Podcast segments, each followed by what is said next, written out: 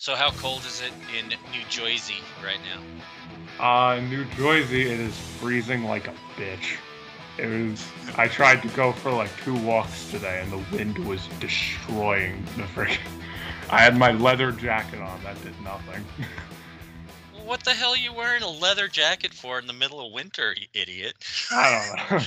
I don't know. I thought it was my, in some way.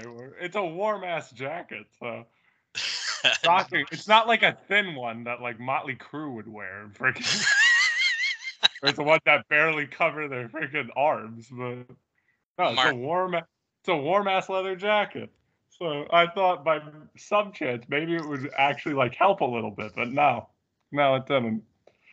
Is it like below zero and stuff? Uh, it was like 30 degrees. Oh, that's nothing, dude. It's like they're well for New Jersey, it's something, but Yeah, no doubt. It's New, like, Jer- New Jersey is one of very few states in the United States that actually gets all four seasons. yeah, no doubt. It is seven Because I- degrees right now. Where? Oh where I. Jesus! Oh, geez. Yeah. Because like, I know, I know, uh, Doomy is over here in Florida, so he's probably he's probably sweltering all freaking day.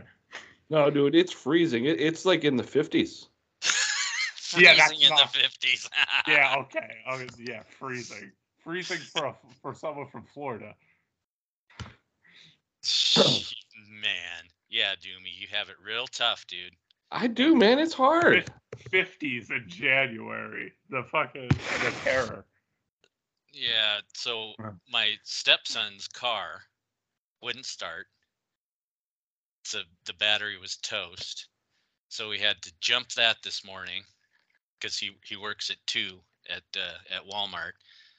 So we had to get up this morning, jump the car, go get a battery, put the battery in the car, and it's like zero degrees. I'm wearing gloves trying to get the Oh, damn battery oh. into the car with the wind blowing. Oh, it was fucking miserable.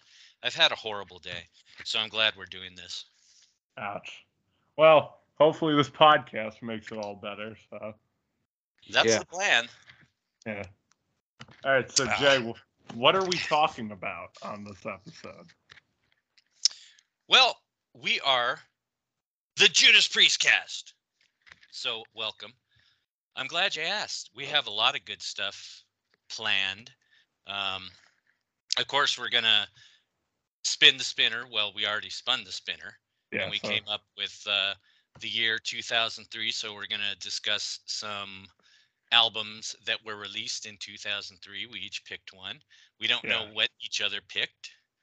So that'll be interesting. We're going to start a new series today Mhm. on the Judas Priest cast that we're going to circle back to on occasion. Um, it's called Tie Dyed to Metalized 50 Years of Metal All so right. I will I will explain that. Um, then we'll just generally bullshit because we're a bunch of bullshitters, Absolutely. and then we're gonna spin the spinner again to see what the spinner spits out um, yes. for the next episode. But what do you guys think of the surroundings? I heard a good. I heard a good band uh, rehearses here on occasion. yeah, so- it's it's really friggin' cold and run down though. Yeah. So where where And- tell the pe- tell the people where we are uh, where we are recording from. We are coming to you live from Holy Joe's in Wednesbury. Wednesbury. It's like Wednesday with a berry at the end. Anyway, it's in the Birmingham area, but Holy Joe's was a deserted church with an attached school. It was originally called St. James, and it's Mhm. located in Wednesbury in the Birmingham area. Now, the caretaker of the property was Father Joe Husband, and he lived in the Vicar House. And Father Joe needed to make some money for the property upkeep, so he decided to convert the school basement and the classrooms into a practice space for local bands, which is really cool. That's a killer idea. He was a thinker, that one. So KK Downing said, for a five shilling price, you could show up and be as loud as you want, you know. and so when the band showed up, Father Joe would yell out, Fares, please. Or, come on, boys, I'm parched. So he would collect the money and immediately run around the corner to the local pub and get pissed off his ass. So he, he was using Holy Joe's for beer money, basically. So after the early Judas Priest lineups had petered out and dissolved, Al Atkins, who was the only member of Priest left, it was basically his band, Mm-hmm. was looking for new members for the band. So he made his way over to Holy Joe's and heard a loud guitar sound. So he went to investigate, and it turned out to be one Mr. KK Downing. Ian Hill was there, and on drums was John Ellis. They're part of the band called Freight. So they were practicing at Holy Joe's. So interestingly enough, KK had tried out for Priest a year prior, but he didn't get the gig. Well, he'd improved quite a bit by now, but as Al Atkins said, I don't think KK was a great guitarist, but he looked the part and he could pull in the birds, pull in the ladies. He was a good looking bloke. Well, I say fuck Al Atkins. Well, of course, K- this is when KK was a kid. Um, Still, fuck Al Atkins. You're talking to KK Downing. yeah, well, it is what it is. So, well, he's improved quite a bit. but uh, so they all got together uh, Ian, KK, John Ellis, and Al Atkins. And they gigged until Al eventually left the band. And KK and Ian Hill brought in one Mr. Robert Halford, whose sister was dating Ian Hill at the time. So Holy Joe's is really where. What? Go ahead. What? Hello? Oh, I thought you oh, said. Oh, sorry. No, I was gonna say, do you know do you know the story of how they found Halford?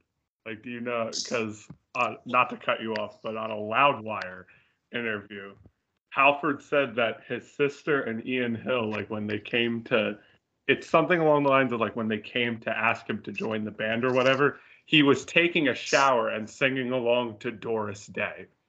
Yeah, that is what uh, KK Downing says, and Rob Hmm. does not agree. Rob doesn't remember it like that at all. Rob said it. Rob said it.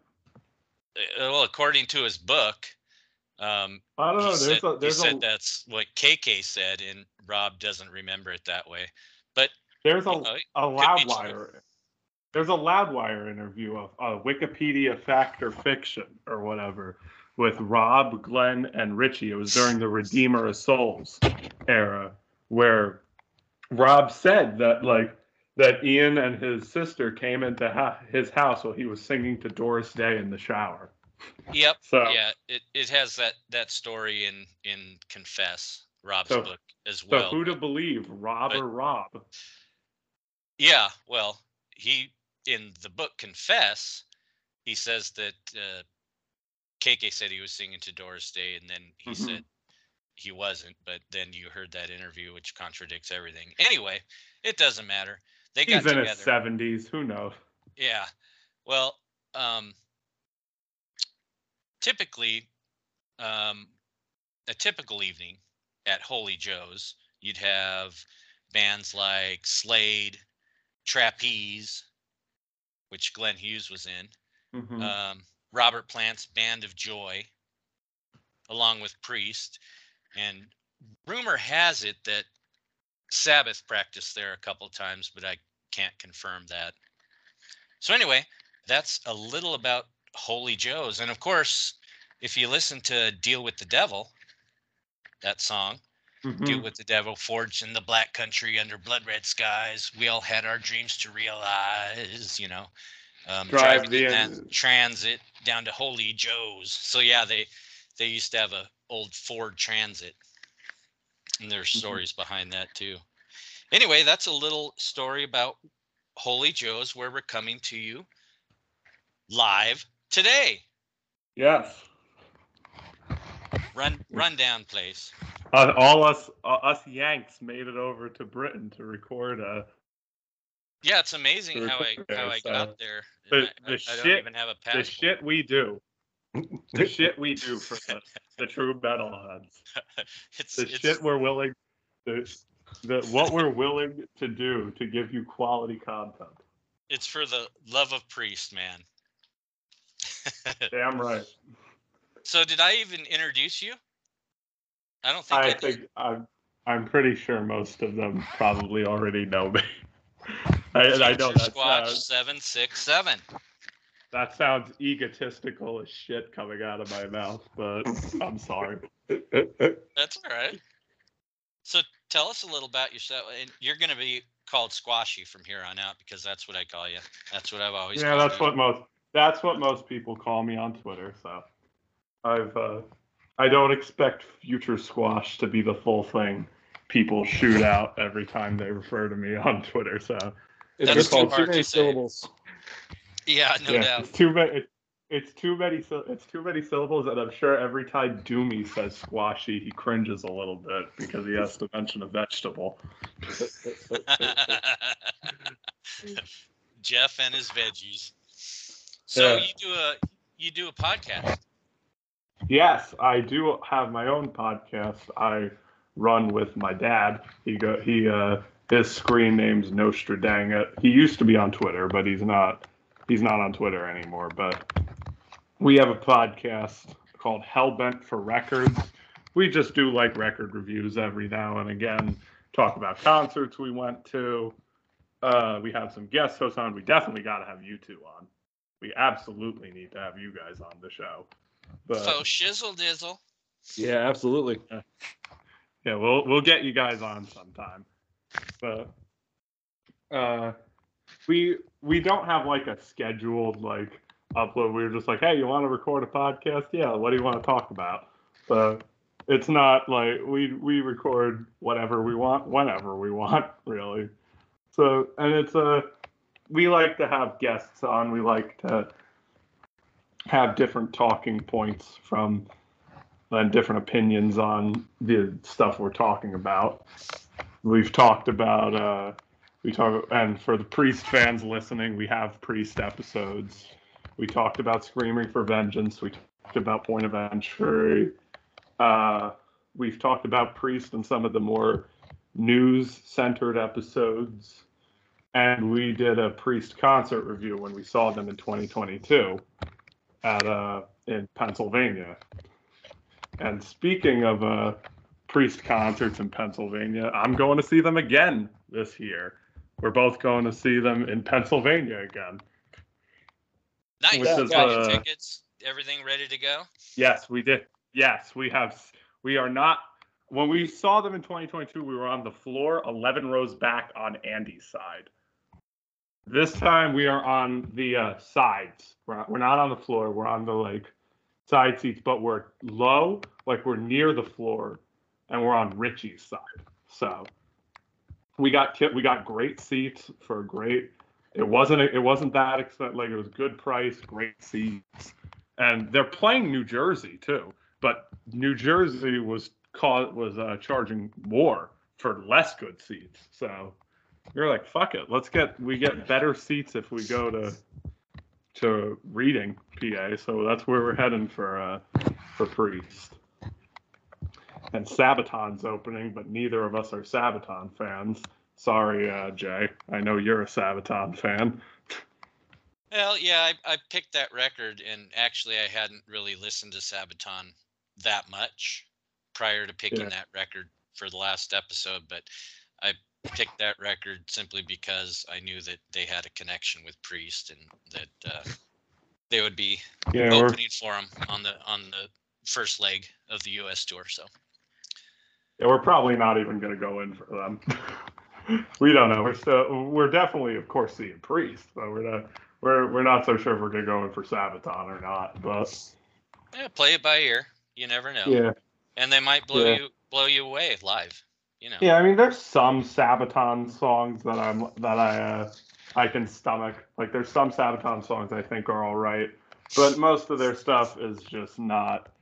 I'm not a huge, huge power metal person. Like, I like some power metal, like Helloween, and uh, and like gamma ray and shit like that. But I'm not like super super into power metal.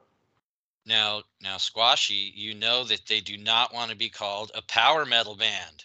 Well, fuck that. They're a power metal band. I agree with I agree with Doomy a hundred percent on. That. That's like that's like Def Leppard arguing. Oh, we were never associated with, With a new Wobble? wave of Brit. Like like De- Def Leppard. We were never associated with any form of hard rock or metal or whatever. It's like, dude, you were a hair metal band. It is, and in the early and in the early days, you were a hard rock band. You, you own up to it. Friggin- Exactly right. and- So, uh, oh, go ahead. Sabaton is a power metal band. They're not a unique form of metal or whatever the hell they want to call it. Man, you have an excellent memory. I couldn't even remember what I wrote. and What they But I do. But you know, if they want, if they want to call themselves something other than power metal, I have a perfect description for them. Want to hear it? Sure. certainly. Shit. No, no, sure- no. They are not shit. Shit is Kreator and accept and Saxon. Fuck Oh. you. Fuck. Con- uh, I know Connor is uh, is probably listening to this and just is just annoyed. Like he's probably gonna he's probably gonna DM me on Instagram right after this episode comes out. Don't you talk shit about out Sabaton online. Yeah, Jeff and I go round and round about my love for accept and his hate for accept. but that's the Uh, way it is. Yeah, and also Jeff, you're completely wrong on Kreator, Accept and Saxon. They all rule.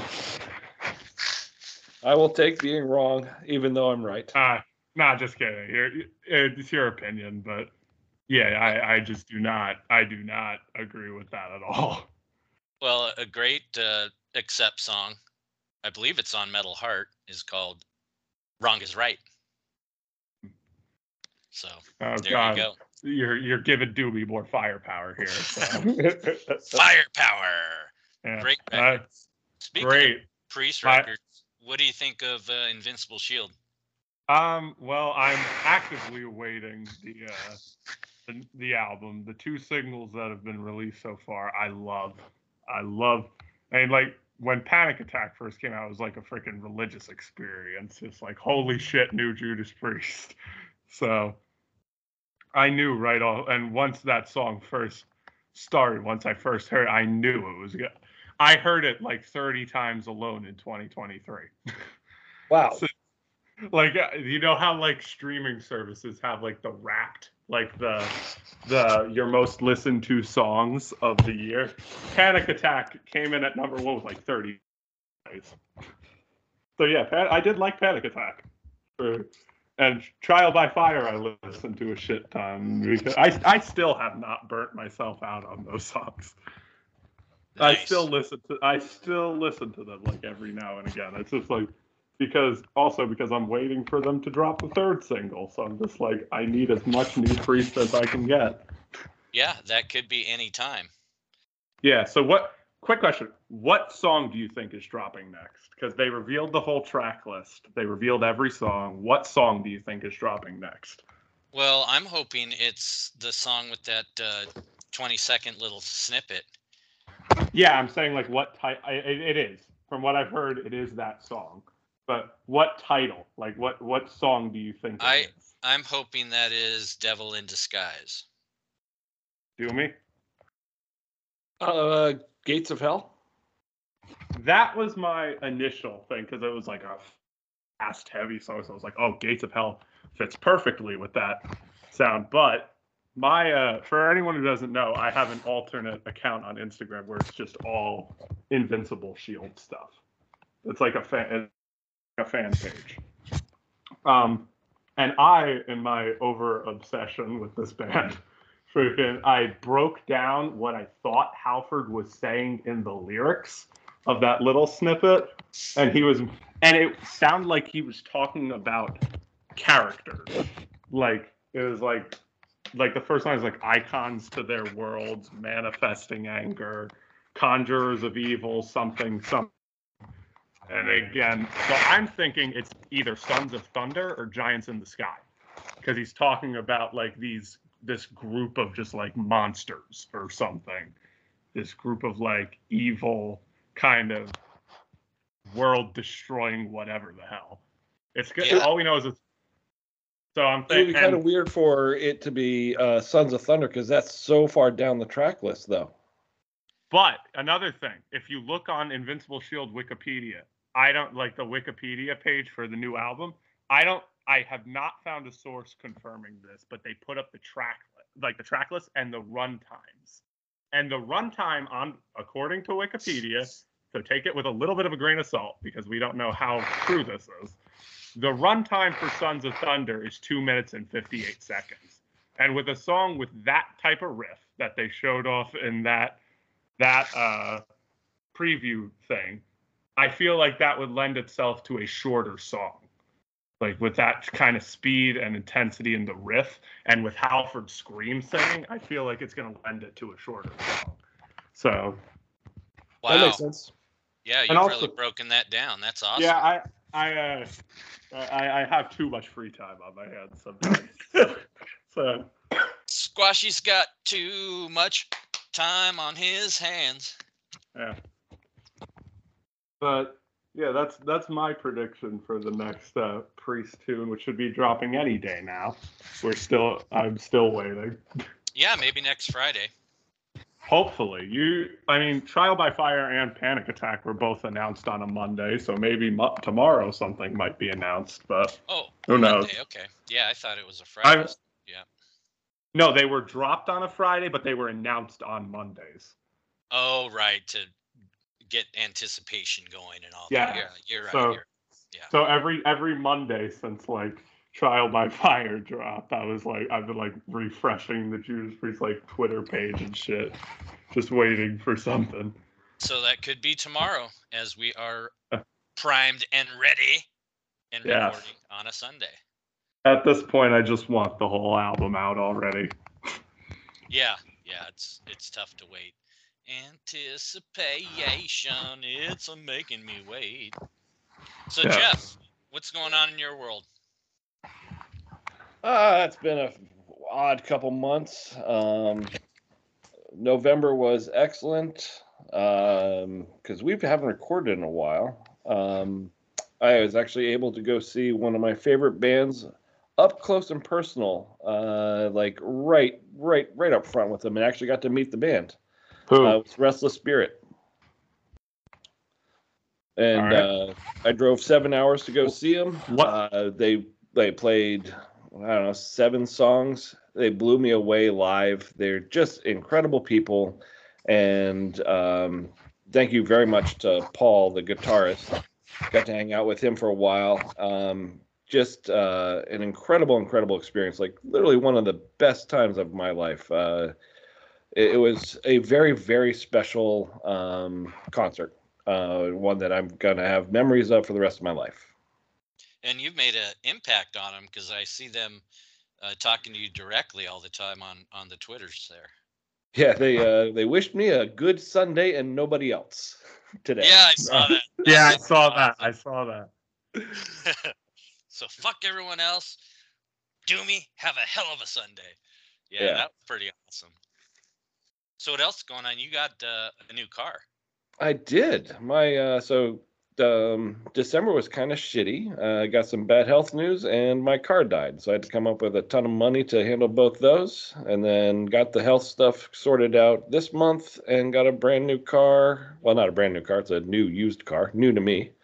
Uh, car uh, right before Christmas, and I love it. And things are just going absolutely great here. Killer. All right, that's good to hear. And it's nice and warm in Florida. Oh, Yeah. freezing according to you. Yeah, but 50 degree weather would be perfect right now. So, Yeah, I, I'm actually not, I I like I don't like the super humid hot, and so I'm very thankful that it's finally broken and we're just kind of chilling out and enjoying a nice cold spell. I I can't stand in, in freezing. air You quotes. guys, you guys in your below zero temperatures are just ridiculous. Oh, I'm not. I'm not as bad as Jay. At least we have 30 degrees here. Yeah. Yeah, that's true. I mean, uh, damn, in the fifties, I'd be wearing my wife beater out there with shorts and barbecuing with with my my my moobs, my man boobs hanging out the side and everything. Be great. Oh Jesus. Sorry, And People will not be able to get that image out of their minds. Yeah. I- Perverting that. I, I, I hope nobody was eating.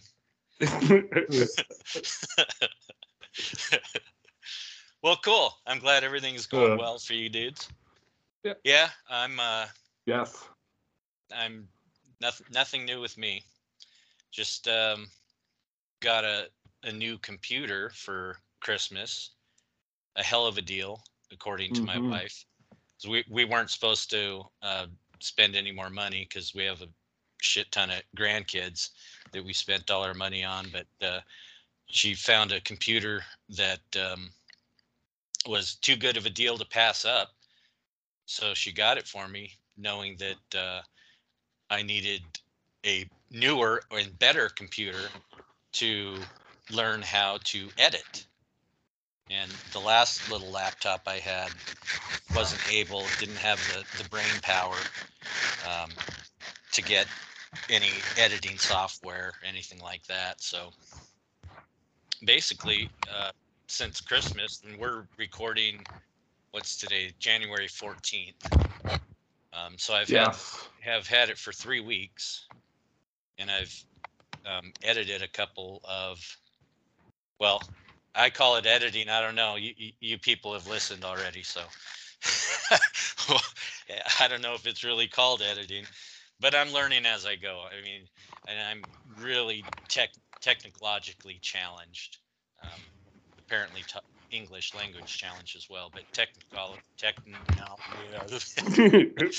Any day now. I'm challenged. now. we'll just we'll, we'll uh, I'm challenged just encapsulates thing. But anyway, so I'm learning how to edit. Um Yeah. and it's it, it'll it'll get better. I'm just it's Yeah. trial and error. It's trial by fire, man. So We are going to be making so many priest puns throughout this episode. that's the plan, man. All right. So speaking of priest, one of my favorite songs is The Sinner. Love that One tune. of mine too in my top ten. So we've adapted here on Judas Priest Cast. We've adapted the sinner to the spinner. So we spin the spinner every week, and then the spinner, of course, does not swallow; it spits, and it spit out the year 2003 last time through. So what we're gonna do is I'll pick a record from the year 2003, which the spinner spit out. And we're going to discuss that record and uh, talk about other bands. So we'll let our guest go first. Oh, okay. All right. So my my album, uh, I know he's a fan of this band, and uh, it it really should be uh, kind of obvious because I have to represent home state with Overkill with the album Killbox 13 that came out March something of 20, 2003. I don't remember. I don't remember the exact date, but Killbox 13. It was kind of their for a while through the 90s they were kind of experimenting with like groove metal and kind of experimenting with that kind of groovier sound like you hear on like necroshine and from the underground and below and that and uh, i like those albums i definitely like those albums especially like necroshine i think that uh what's the one before it killing kind that's Yep. before from the underground below that one's really good uh, bloodletting, bloodletting's good, but it's not like suit like one of my favorites. Like it's probably my least favorite Overkill album. But like those are like, and I like from the underground below. Like there's, I, I put it short, I like every Overkill. I don't think they've put out a bad album. I know Doomy will disagree with me there, because uh, Doomy doesn't like uh, '80s Overkill, but Right. fuck you for that. Well, I like, uh, obviously, I like my music on the uh, slower side. Yeah. So, uh, but, but, uh, yeah. Um, but yeah, uh, Killbox 13 was kind of them going back to the thrash of like um, them going back to that. And I, I'm shocked Doobie must likes this album because you know it's actually kind of it's got fast songs on it. But It does. like it's got like uh like Damned. I think Damned is a great deep cut from the album.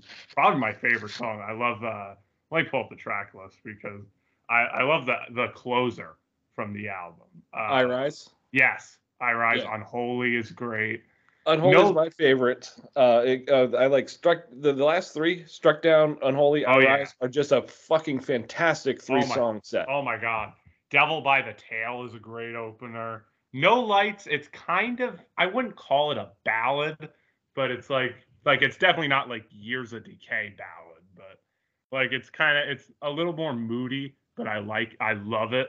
Crystal Clear is great. The Sound of Dying, Until I Die. It's a I mean, if you love thrash, you'll love Overkill. That's uh, unless you unless you can't get past Bobby Blitz's voice.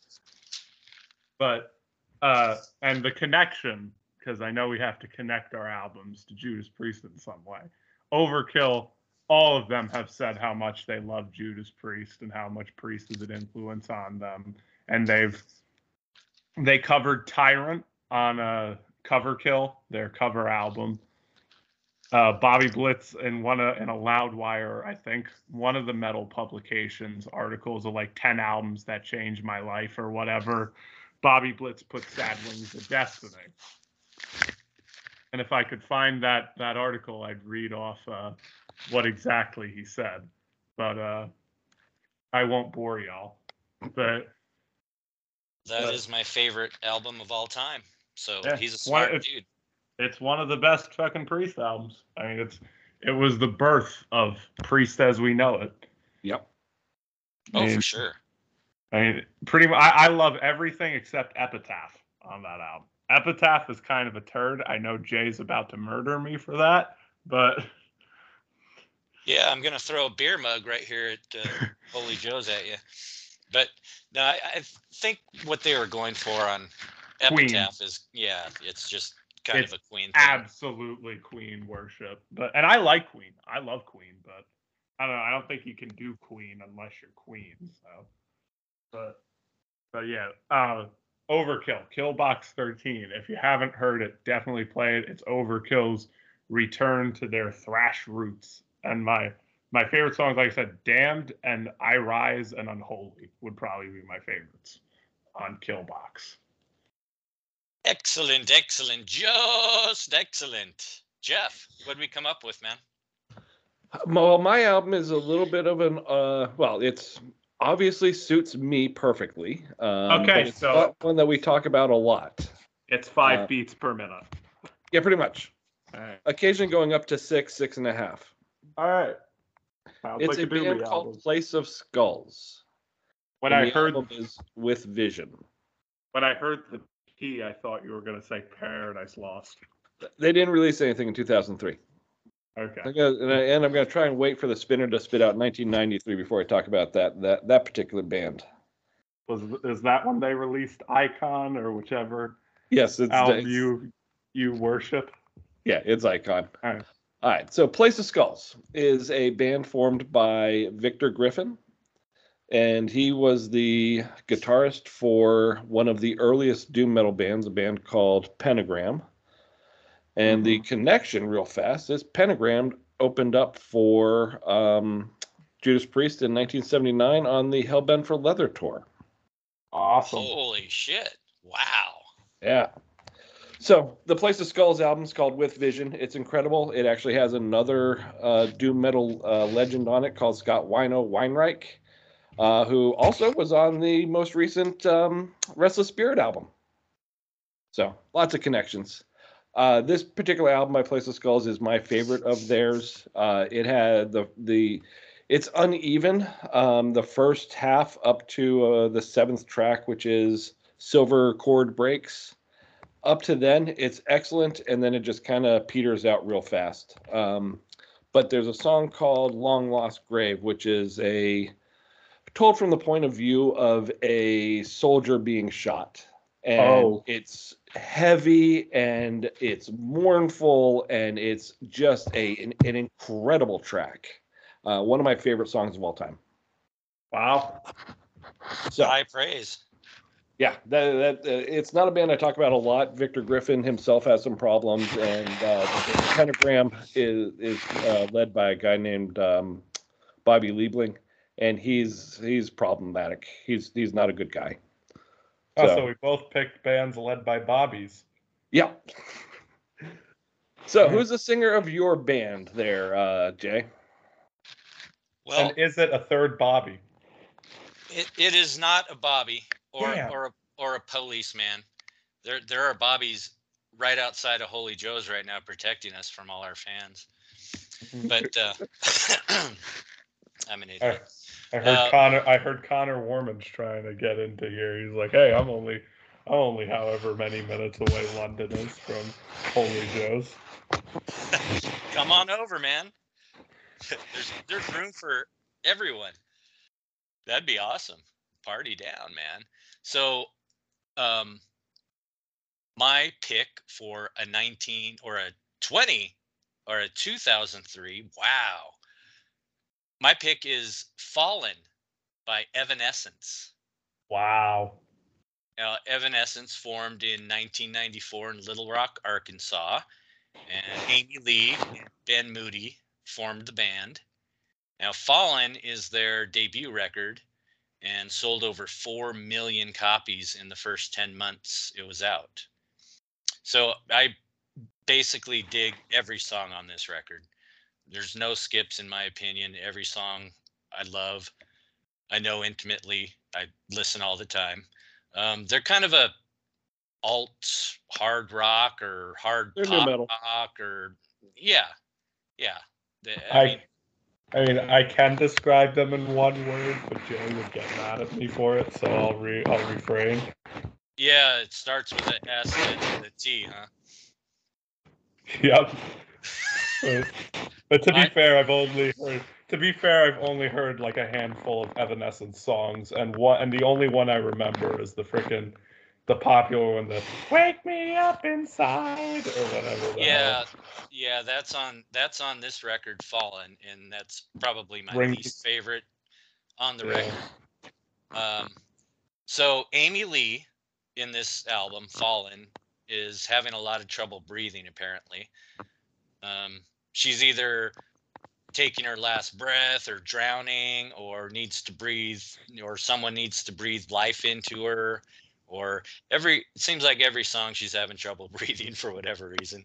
Uh, she's also crying a lot on this album.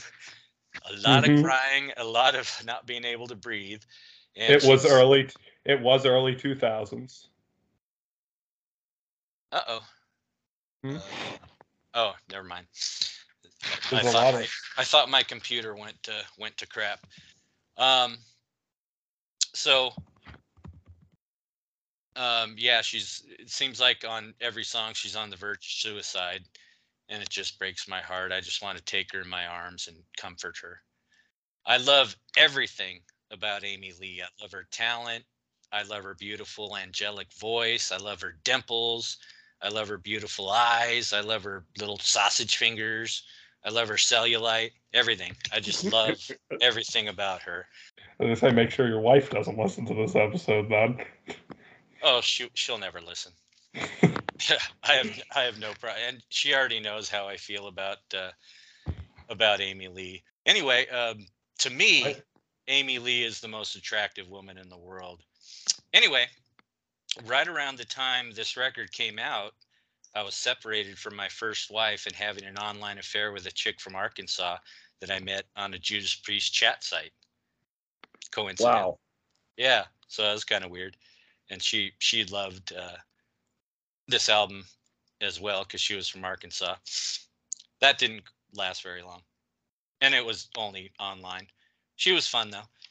So Evanescence has been on the same festival bill with Priest on several occasions, and will be on the same bill this summer at the Sonic Temple Festival in Ohio. But it's very rare that you'd see them on the same bill unless it is a big festival because Mhm. they're they're totally different. yeah. I don't know. I just I just love that record and uh, their next record, The Open Door, I believe is what it's called, is pretty damn good too. Call Me When You're Sober. Um, a couple other songs on that record are really good. I just like the band. And I, I don't know if it's because I love Amy Lee's voice, because that that is really the highlight of Evanescence for me is is her voice. The music is average and basic, but man, I just love her. I love her voice. Love everything about her. So that is my pick. Surprise, surprise, huh? Yeah, Yeah. it is. Not yeah, what I got was a shock for you, Jay. not what I was expecting. Absolutely not what I was expecting. But uh, go off. Yeah, and you and you think it's shit, so I'm gonna have to. I'm gonna beat your ass too. so, so that was fun. We have Overkill, Killbox 13, Uh, and we ha- have uh, Place of Skulls is the band. Yes. What what was the album? With Af- vision. with What was it. it? With vision. With Vision. Okay. So I'm With- assuming three very different bands Yep. Yeah, pretty much. Now, okay, so because I've of not those heard. three bands, I have seen two of them live. Really? One of them is not Place of Skulls. You have wow. not. You've seen Evanescence. I did. Wow. How Uh, was it? Where? When? How? Who? Where? Why? I think it was it was here in Florida. I think it was off their second album uh, when they were touring for that. They still seemed like a really young band. I think Ben Moody had just left the band, um, and Amy Lee had no stage presence. So that's why I feel like it was a really long time ago. Um, uh, and yeah, I, it was probably 2004, 2005, maybe Wow. 2006. Yeah, I was I was I kind of like Evanescence. They hit that same um, uh, musical need as like Nightwish does for me, but not in the same quality at all for me. They're they're a little more uh, American, typical metal, um, but they they were fine. Uh, you know, and like I said, it did seem like they were they just graduated up to arena rock or arena level um, venues, and so they didn't seem like they had any stage presence whatsoever. Wow. But but you got to hear that beautiful angelic voice. Yeah, she uh, so Amy Lee has an incredible voice. Uh, She spends way too much of her time as a singer in a higher stress stressful register for me. I am my the type of singers that I like are relaxed singers and she is a very stressful singer. And so, yeah. But she does Yeah. have an incredibly gorgeous voice. Yeah, yeah. I could totally see that as far as the the stressfulness and that might wear on you after a while. Little have you on edge. Mhm. Cool. So yeah, three totally different albums. I've Sure. heard uh, some of the Overkill. Place of Skulls. This is the first time I've ever even heard of. Yeah, I've never heard of Place of Skulls, So that's awesome. but I congratulate all three of us on not mentioning Dance of Death. So Yes. Yeah. Yep. because That- fuck that album. oh, here we go, squash. Sorry, I, Dance of I- Death. I like Dance of Death's covers. Fuck y'all. you like the album cover? I do. It's my one of my favorite artists on of all what time. planet? On what planet? Okay, okay, I'll give you this. There is an edited version of the cover without all the digital people on it. That's kind of cool. Like there's a, a cover where it's just the the Eddie and there's like four like hooded figures behind him. There's none of those digital avatar things. There's no kiss avatars behind them. But uh which is that one's kind of cool, but you like the version with like the CGI people? I do prefer the version that you mentioned. I have seen that. It is a much better version. I understand that it's goofy as fuck, but it, one of my favorite bands is Cathedral. The artist who did that that cover, Dance of Death, is the artist that did all the Cathedral albums. And they're different and they're unique and they're striking. And yeah, Dance of Death is a little over complex. I mean, a lot over uh, over complex, but it's still I, I like that style. Isn't there like a baby with a mask riding a tiger on the Dance of Death? Yes, there like is. That? It's a little goblin. Shut the fuck up. Ride the tiger. Nice. yeah, Holy Diver, a better album cover. Oh yeah. A, better album cover than a uh, the Dance of Death has. Yeah, uh, fine. I'll take Holy... I'll take the I, I will take the fact that I've got I've got the loss here. It's my my L. Yeah, that is that is absolutely yours. But... Never gonna live it down. Nope. So we have a new series starting yes. on uh, the Judas Priest cast, and we, will circle back to it on occasion. Um, and it's called Tiedyzed to Metalized 50 Years of Metal. So we've broken down Priest's career into four eras. And in Tiedyzed to Metalized, we'll explore those eras and associate songs to match the theme of the episodes, Tiedyzed to Metalized subject matter. So today's subject is songs that encapsulate each era. In, did I say that? Encapsulate, encapsulate. Songs that encapsulate each era. So we'll each pick a song from an era that encapsulates that era of Priest, and we'll make a playlist at the end and see if it's a killer playlist. So the eras of Priest for tie dyes to metalize.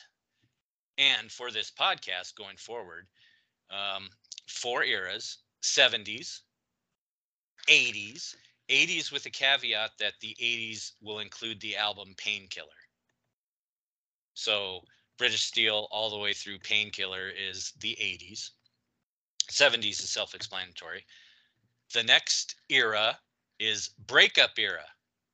So breakup era includes the Ripper records, uh, Halford solo projects, Fight, Two, um, and Glenn Tipton's record, Baptism of Fire, uh, includes anything during the breakup era. And the fourth era is, of course, the reunion era. So we have 70s, 80s breakup and the reunion era. So what we're going to do is each pick a record or a song, I should say, that encapsulates that era of Priest. Sound cool? Mm-hmm. Right on. So I guess we're gonna go in order here. Let's uh let's let our guest go first. Oh, okay. Um I, I have Sarah. I had three that really like they all belong on the in this, but I feel like the one that encapsulates it most is absolutely and I mean it makes a fitting start with the intro, victim of changes. Oh, you little turd. Yeah, and I, I mean it, it, That was absolutely going to be. Uh, someone was going to pick it because it's fucking victim of changes. But uh, I mean, what what does there need? What needs to be said about victim of changes? Really, it's it's a it's their down it's their stairway to heaven. It's their epic, their masterpiece. It's their I think it's their best song of the 70s. My second favorite Priest song overall, uh, behind the Hellion Electric Eye, which is my favorite. Uh, I mean, everything about the song is damn perfect. From the, the great intro, the great dual guitar intro to the riff, Halford's best vocal performance. And I think, hands down, the best version of the song is undoubtedly Unleashed in the East.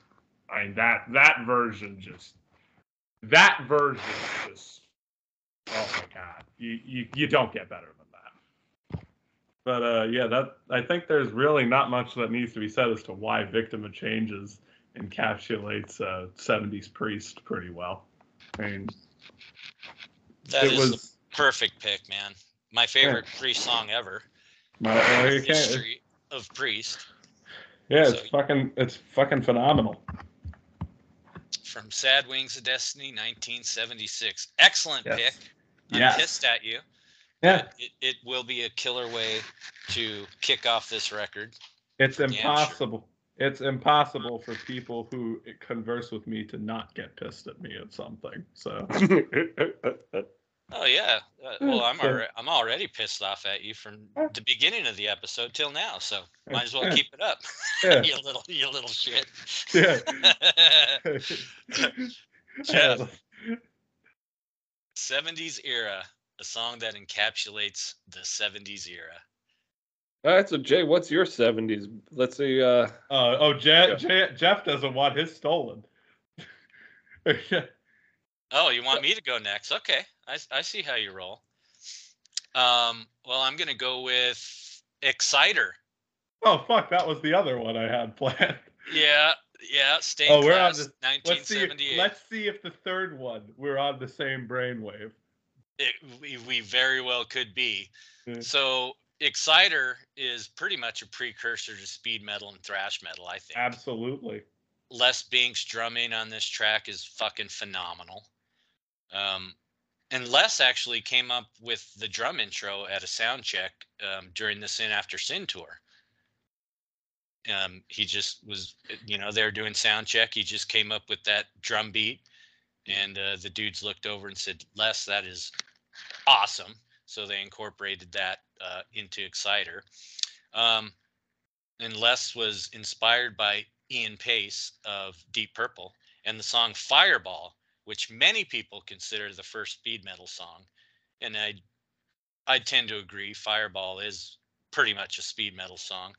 Um, Glenn's extremely fast riff is epic, of course. Um, Rob's wailing vocals are amazing. Um, it's amazing how many words Rob packs into the verses in that song.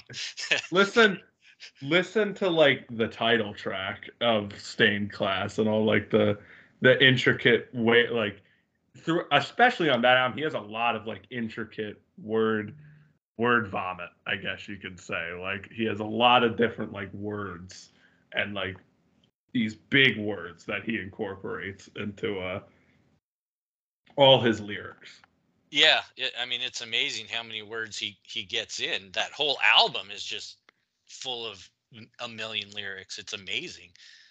So yeah, I mean Exciter's just a mainstay. It's just awesome. Um, of course, the song has religious overtones that Priest visits very often. I mean, Uh, from day one, we've always had religious overtones. Um, and I think Exciter's one of Priest's most influential songs.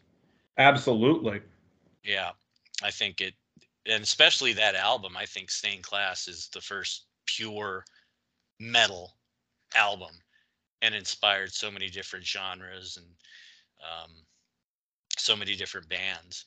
That whole album, but uh, especially Exciter, and it's Mhm. a hell of a way to kick off a record. I mean, you have songs like that, or like Burn from Deep Purple, or like Symptom of the Universe from Sabbath, or Light in the Black from Rainbow. All these songs that absolutely had influence on the speed metal and the thrash metal and the heavier.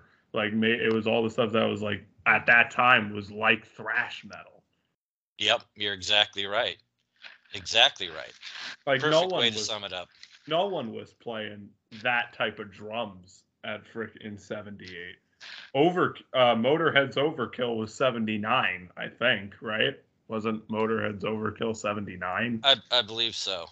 So yeah you that type of drumming wasn't super common No, not at all. And um, when Priest recorded uh, "Sin After Sin" with Simon Phillips, Let he brought in the, the the double bass, and then Mhm. when, of course, Simon was you know just a session drummer, so he already had a gig, um, so he couldn't tour with them. So they the Priest wanted to make sure that their next drummer um, would be a master of, of double bass, double kick. So that's why they that's one of the reasons why they got Les. Plus, he's a kick-ass drummer. So yes And I, ha- All right. I have I have to know this before we move on. Doomy, is Exciter your least favorite on Stained Class because it's the fastest? Oh, oh, absolutely not. No, uh, Stained Class is a very, very consistent album. I actually don't know if I have like a, a least favorite, but Exciter is one of the top ones. I love Exciter so much. Shocking. No, I'm just kidding. Yeah. Uh, all right, Doomy, what's your what's your 70s pick? It falls right in line with you three, with you two. It's Dissident Aggressor. Oh fuck yes. Yep.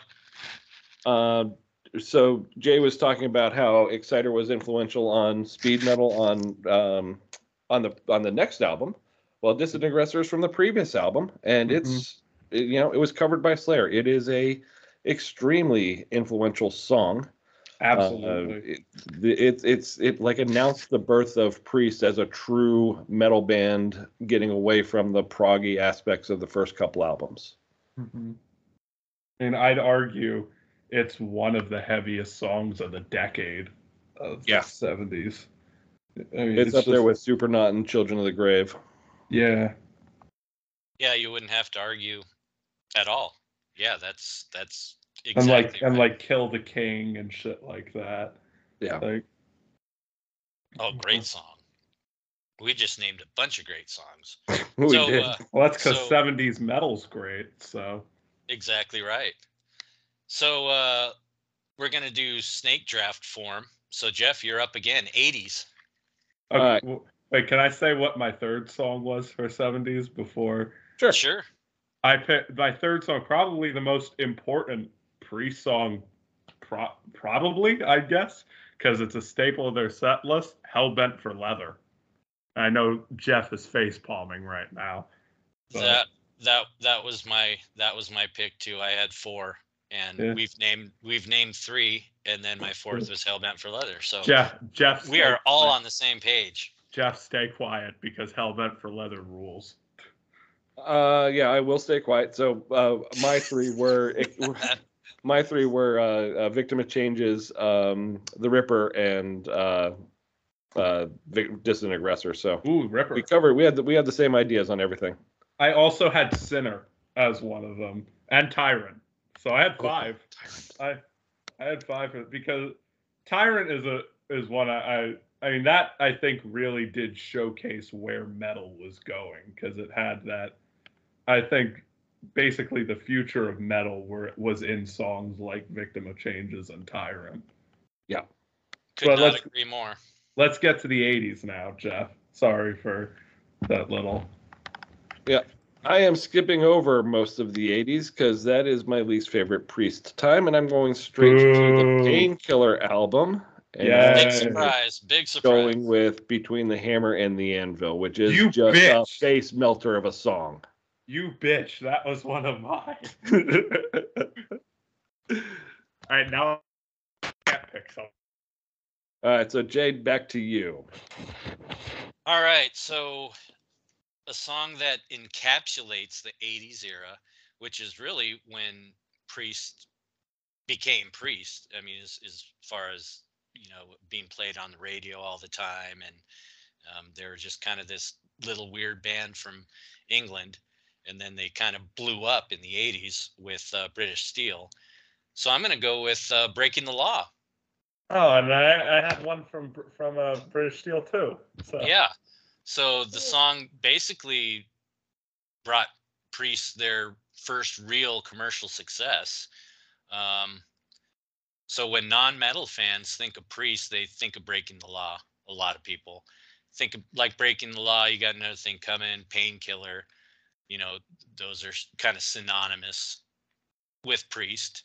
Mhm. Um, of course, it was a staple on MTV in the 80s. Uh, was on The Simpsons, which is awesome. Mhm. with with, Uh, cha- with changed lyrics. yeah, yeah, exactly. Um, one of the songs Priest played at the Rock and Roll Hall of Fame induction, which is cool. Uh, I don't think it's ever been left off a set list. It's always on there. Nope. Uh, if I never hear Breaking the Law again, I would not miss it because I've heard it 10 million times. But it's a song that perfectly encapsulates the 80s priest, in my All right. opinion. All right, so I had I had three songs picked, but I can't pick any of the three because one of them uh, one of them would only make sense if it was the opening to what uh to this whole uh song experiment thing, which is of course Hellion Electric Eye, but I'm not gonna pick that because it's not gonna be opening our album. Another was Steeler, but you picked a song off British Steel, so I can't pick that. And another was the song Painkiller, but Jeff picked the song off Painkiller, so I can't pick that. So Sure, you I'm can. gonna- You can do whatever you want, man. I can't. I want. I, I'm. I want variety in our. I want variety. So I'm. I'm picking a Stone Cold Priest classic from Defenders of the Faith, The Sentinel. Beautiful. It is. I mean, Priest is known for the character songs. Priest is known for having those story-driven, like like I said, character songs where they create these metal, these metal monsters and shit. And the Sentinel is perfect. Great vocal performance. Great the dueling guitar solos in that song, the riffs on that song, the lyrics paint a very, like I said, metallic picture of this sentinel warrior type character. Right? Uh, it's just it's a perfect song to represent not just 80s priest but priest overall because it's got all the elements of the the band in it It's a fantastic choice. The Sentinel is a, is, is a classic song, and as you were, as you said, the the character songs by Priest are some of the more fun songs, long lasting songs. They're they're great. So Mhm. good choice. Excellent pick, man. Excellent pick. It's a fucking classic. They should play it. It should be on every set list. it makes its ways it makes it it comes back into the set every now and again so Yep. Hopefully, it'll make its way on when you see them. oh yeah i'd love to see that live So, breakup era. You're still up, Squashy. Okay. Um, I mean, a part of a part of me wants to pick a Ripper Owens song, but a part of me wants to pick a Halford song. So, but I want, and in true priest fashion, I'm gonna pick a deep cut from the Halford era, from the uh, the Halford solo album, which I don't know how many people know of this song's existence. And that is a song, a bonus track from Resurrection called Sad Wings. Oh, dude. I love it's a that great song. choice. Holy fuck, does this song rip? Oh my god. The only version I can find on on any of my like streaming is the the live version from in from a live insurrection or whatever. So that's like the and it's like God, I want that on every version of Resurrection. That should have been on the album. Oh, I- it should it should have I been. love that song every- fucking rips. I love every song on Resurrection, but if you were to take like Twist off of it and put Sad Wings, I would not complain. If Sad shit, if you just added Sad Wings as the closer, I would not complain. Yeah, because that oh, song is just perfectly priest, even though it's under Halford. It's per and I feel like if you were to give it 70s production, I could see it on Sad Wings. Like I Absolutely. could because it reminds it has like that kind of tyranny type thing. It, it totally does. Just the guitar work Oh. on that song. And the- oh, I man, love the just so chorus. good. I love the chorus of that song, with just Halford go yelling "Sad wings of destiny," that kind Yeah. of thing. Just oh my god, could you imagine if if that was on Angel Retribution or something? Could you imagine if he gave that to Priest? Oh my god. Dude, yeah, that that is a deep cut. Man, I did not see that one coming, but a killer pick. Killer in, pick, in Squash. in true Priest fashion, because we all know Priest loves the deep cuts. So I had to pick a deep cut. That is fucking awesome. Excellent pick. Excuse me. So Jay, your breakup pick. Yeah, so I went with uh, something from Fight from the War of Words album, Okay. Into the Pit, Fuck yes. Fuck 1993. yes. So this song has Shrieky Rob in it, uh, Mhm. kind of the Shrieky Rob that carried over from Painkiller, and he continues um, onto the Halford albums and then some of the reunion era as well. But of course, mosh pits back in 1993 were all the rage. You know, in the early 90s, there were a shit ton of mosh pits. Everybody's getting hurt and everything. Um, this record also features Russ Russ Parrish, um, which who's Satchel from Steel Panther, Yes. and he is fantastic. And Mhm. he- he also attended my high school at the same time I went there. Oh so- wow. Yeah, we hung out on on certain occasions. We ran in different circles. Um, I was just a, a stoner, and he was a little more serious. Obviously, a killer guitar player, but we ran in different circles. I, you know, hung out with him at at keggers and stuff like that. He played at a couple keggers. Um, so he's he's a great guy, excellent guitar player. Just fucking shreds.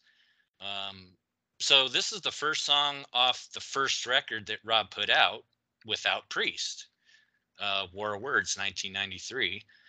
Um, so it's very 90s, heavy riffage. Rob's voice is fucking killer. So uh, yeah, into the pit. It encapsulates the breakup era for me.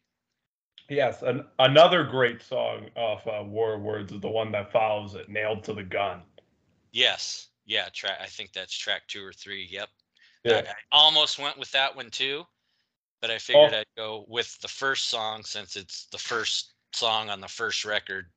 Rob did Also- without Priest. Also, uh, again, another great a deep cut is the hidden track, "Jesus Saves." Yep. That's like Yeah. 13, 13 minutes after reality ends. It's like it's like it goes into Jesus Saves or whatever. Great song. Yeah, excellent record. I mean, the Mhm. fight and the Halford stuff is just killer. All right, Jeff. Well, you guys covered four songs off of that album, Fight, War of Words. I'm bringing in a fifth. My Okay, so favorite- none of us acknowledged Ripper Owens. no, fuck him.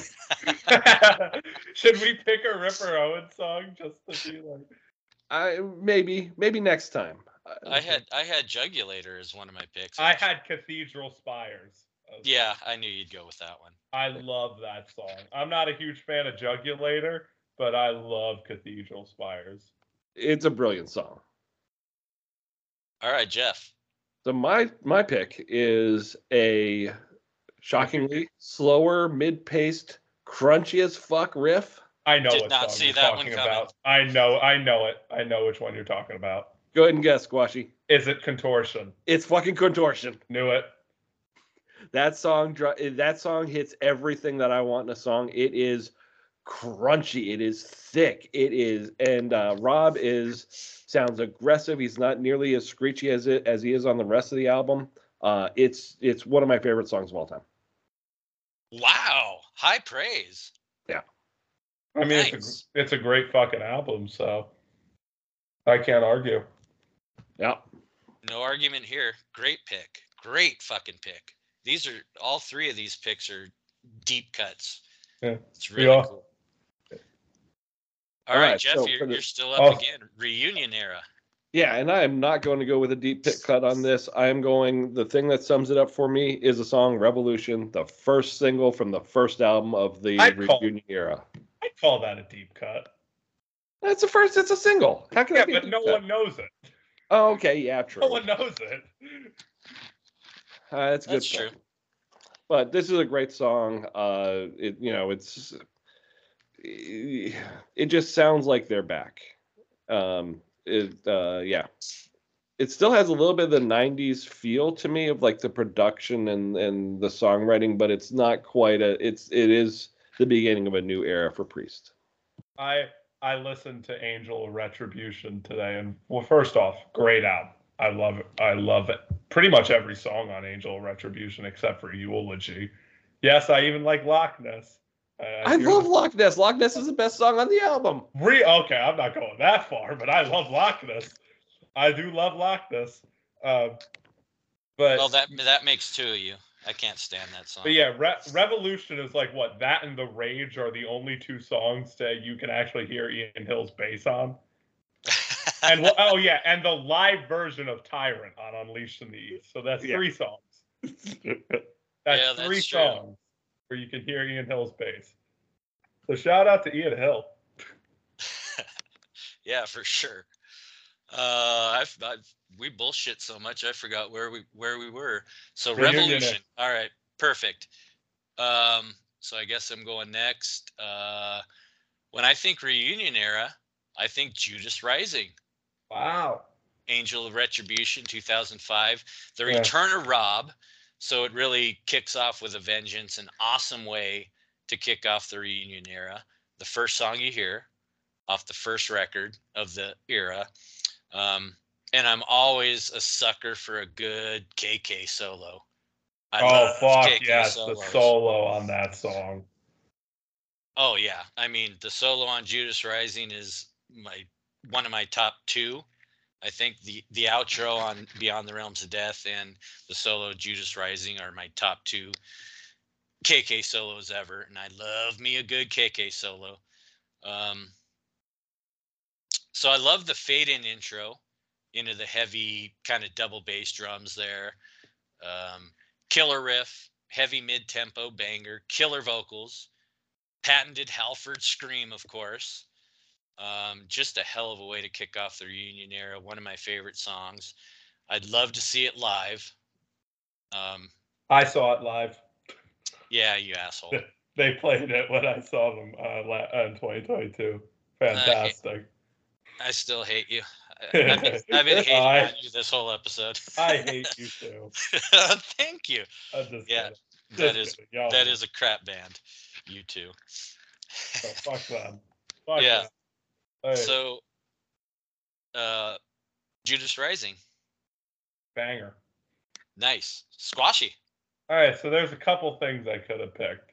Um, I mean, a part of me wanted to pick Panic Attack because you know the new Judas Priest song, but I was like, it, we need to let Invincible Shield prove itself, so I didn't go with that. I wanted to pick Hellrider, but y'all picked Angel Retribution songs. I wanted to pick Deal with the Devil, but you guys play, picked Angel Retribution songs. And but I'm gonna go with another kind of deep cut from uh, this this era, Flamethrower from Firepower. Oh, excellent. Good choice. Love that Oh. song. That's one of my favorite That off that. I- that is probably my favorite off that record. Firepower for me was one of those albums that I had rotating favorites. Like at one point, it was fucking Necromancer. At one point, it was the title track. At one point, it was Traitors Gate. Now, Flamethrower is my favorite. Because to me, that is the most like classic Priest-sounding song since like Defenders of the Faith or Screaming for Vengeance. Like it sounds like total, just like it sounded like total like the fast stuff you hear on like those two albums I just mentioned. Like it's just the riff in that song. I hope I hope they bring they bring they bring it out for uh fucking Invincible Shield. I because they brought out Never the Heroes, which wasn't played on the Firepower tour. So hopefully hopefully they bring out like Flamethrower or something because oh if they played that live. Yeah, that's an excellent choice. Love that song, and I think you're right. That song would fit perfectly on Defenders or Screaming for Vengeance. It Yeah. it would drop right right on in there. I don't yeah, know that- how that. I don't know how it wasn't a single for Firepower. Like I don't know how they didn't why they didn't release that as one of the three as one of the singles. That song just perfectly encapsulates everything about that that album and just the pre-sound. Totally agree. Awesome. So It's, Tiedyzed to Metalized, 50 years of Priest heavy metal.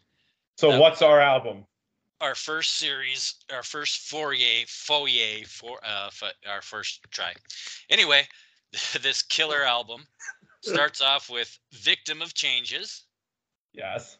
right into "Exciter," into "Dissident Aggressor," between the hammer and the anvil. Oh Jesus. Three speed metal tunes all in Yup. freaking Yep. Then we'll uh, get the crowd going with breaking the law. Yeah. Then the Sentinel. And then Nice. Sad Wings. oh, Deep cut. Oh, Sad I, I just. I, I love that song. I had to pick it. Oh yeah, good pick. Uh, straight into the pit. And then we'll uh, let Doomy get his contortion on. Then we'll go into Revolution, Judas Rising, and we'll close the album with Flamethrower. Oh. Yeah, Excellent that's a, that that's a ten out of ten album right there. That that is a first day purchase. 10 out, 10 out of 10 he- Hellions. Yes. Yeah, I think the weakest link is breaking the law, but other than that, yeah, Yeah. 10 out of 10 Hellions for this. I killer. love breaking the law, so I, I'm not complaining. Breaking the law is classic. Yeah, that's true. Do do me stay quiet. Not saying anything. So killer, I think that went over well. That album, I'd love to see that as a set list. Yeah. Add a couple more at the end. That'd be killer. Could you could you imagine if like one of us put like parental guidance on the album? I, I honest to God, I was thinking about it because if it's a song that sums up that era, I mean, if, but but there is good stuff in the '80s, so I couldn't just On say what all the planet? 80s on. sucks. On what planet does parental guidance sum up 80s priest when you have songs like Screaming for Vengeance and Stealer and Solar Angels and all that? Agreed. Uh, that, that's why I didn't go that direction. Um, but yeah, Do me What? find find me the similarity between Screaming for Vengeance and We Don't Need No No No No Parental Guidance. Find me the similarity. well, let's let's just say there's an album of of uh, uh, parental guidance ish songs that we would just don't mention here. Okay. I mean, it's got two good songs on it, but that's a story for another day. That's stretching it. Out in the Cold is fantastic. I don't want to hear it. Okay. Out in the cold is not fantastic. You heard it. Okay. I kind of like Locked In. I like that. Oh, oh, that's a turd. All right, let's not turn this into a uh, shit on the turbo. key- The key to my heart. You're, you're no Rob Halford, man. I know. So it's time. We've been fucking around long enough. Let's spin the spinner and see what uh, album we're going to discuss on the next episode. Now, the spinner has the years 1974 through today, which Rocka Rolla through Invincible Shield, and all the years in between. We're gonna spin the spin sacrifice to vice. What year will suffice for the spinner? So we're gonna spin that. Check it out. Let me get on my phone here and spin the spinner. Hear it? Yep. Yeah, we hear it. Nice.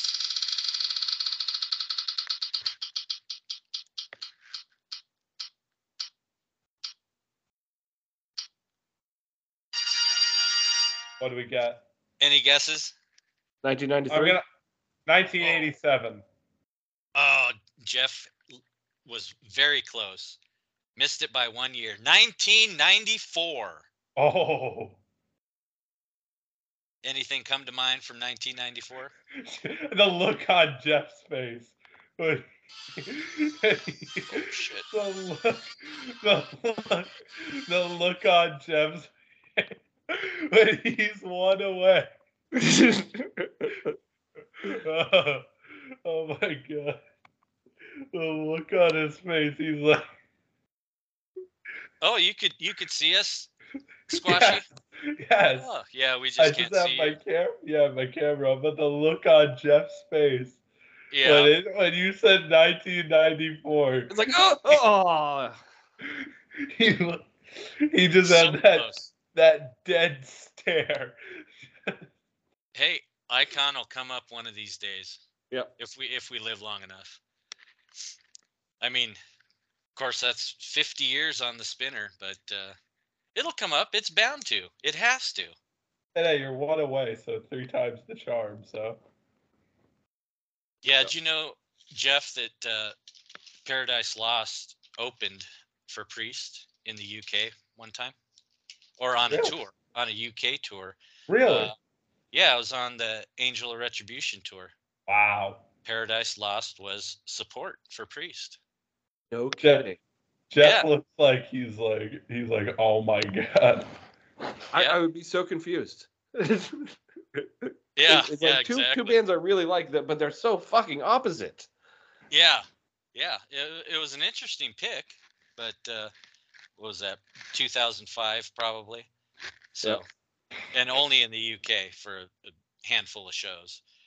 So that's interesting. So yeah, 1994. Yeah, nothing really comes to mind immediately for me. Uh, Uh, Overkill's WFO album came True. out. That's a gr- great album. Uh, Transylvanian Hunger came out from uh, uh, uh, fuck what Darkthrone. Um, there's a couple Uh, other albums. Oh, Nice. Tales from a Thousand Lakes by Amorphis. That is one of my favorite albums. Wow, the possibilities are endless. Yeah. Yeah. Uh yeah, there was it was kind of a slow-ish year for for metal, but Well, the 90s was. yeah, but I'm sure if you dive into 1994, I'm sure you can find stuff. Well, we Well, got yeah. your, uh, uh, Squashy. Your favorite album, the self-titled Motley Crue album, came out in 1994. Oh, that is a great album. I will say that is a that is a good album uh, from a shit band, but it is a good album. That ba- that band just perplexes me. How you can put out albums like "Shout at the Devil" and then follow it up with "Theater Theater of Pain." I, I don't I do not get it. But and then and then go then make 1994 and follow it up with "Generation Swine." But this is not a Motley Crue podcast, and I'm sure there doesn't even exist a Motley Crue podcast. yeah, I don't know if they deserve one. But My first question. know. Question. My first question for any Motley Crue podcast is why would you devote a podcast to Motley fucking Crue? Hey, people people love them. They sold a lot of records. Yeah, but I did. Uh, I didn't think they were like podcast worthy. Like, oh, we're gonna devote an entire podcast to Motley Crue. Yeah, everyone Uh, has a podcast. and I'm sure. I'm sure I'm gonna be tagged in some Twitter shit thread by some guy who who runs a Motley Crue podcast. I'm sorry in advance. Squashy just comes pissing everyone off. Yeah, that's what I do best. Squashy just comes throwing bombs, man, starting fires. Oh yeah, Squashy, it, it's been I- great having you on, dude. Oh, I, I, we got to get you guys on Hellbent for records. We absolutely have to get both of you on because this was this was a blast, and I'm sure if we get you on my on my show, we're gonna it's gonna be a blast as well. But I, I'm so so thankful y'all invited me. It was so much fun. Dude, it was our pleasure. Um, we have to do a home and home. Yeah, thanks, Squashy, man. It's been a blast. It's been a lot of fun.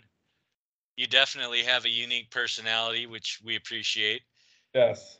Um, I'd like to thank you um, for being such a good friend on Twitter. I think you and Jeff actually were two of the first people that uh, really welcomed me and, and helped me out and befriended me. And I appreciate you both. Um, but yeah, I ha- had a hell of a fun time, hell of a good time. We'll gladly come on your show, Hellbent for Records, Yes. You Um, can find us on YouTube. Killer, and Future Squash seven six seven On YouTube. Twitter handle. Yes, and on my Instagram, and I also have a YouTube channel under that name, so you can find me there on, as well. Perfect. Yes. All right, All thanks, Squashy. Thanks, Jeff. Thanks for having me on. awesome. And It was great. stay killer. metal. Stay of metal. Of course. Defend So- the faith. Always. So we'd like to thank the Deep Dive Podcast Network, of course. Like to thank Rob Halford and Martin Popoff and all of you for listening. And of course, always keep defending the faith.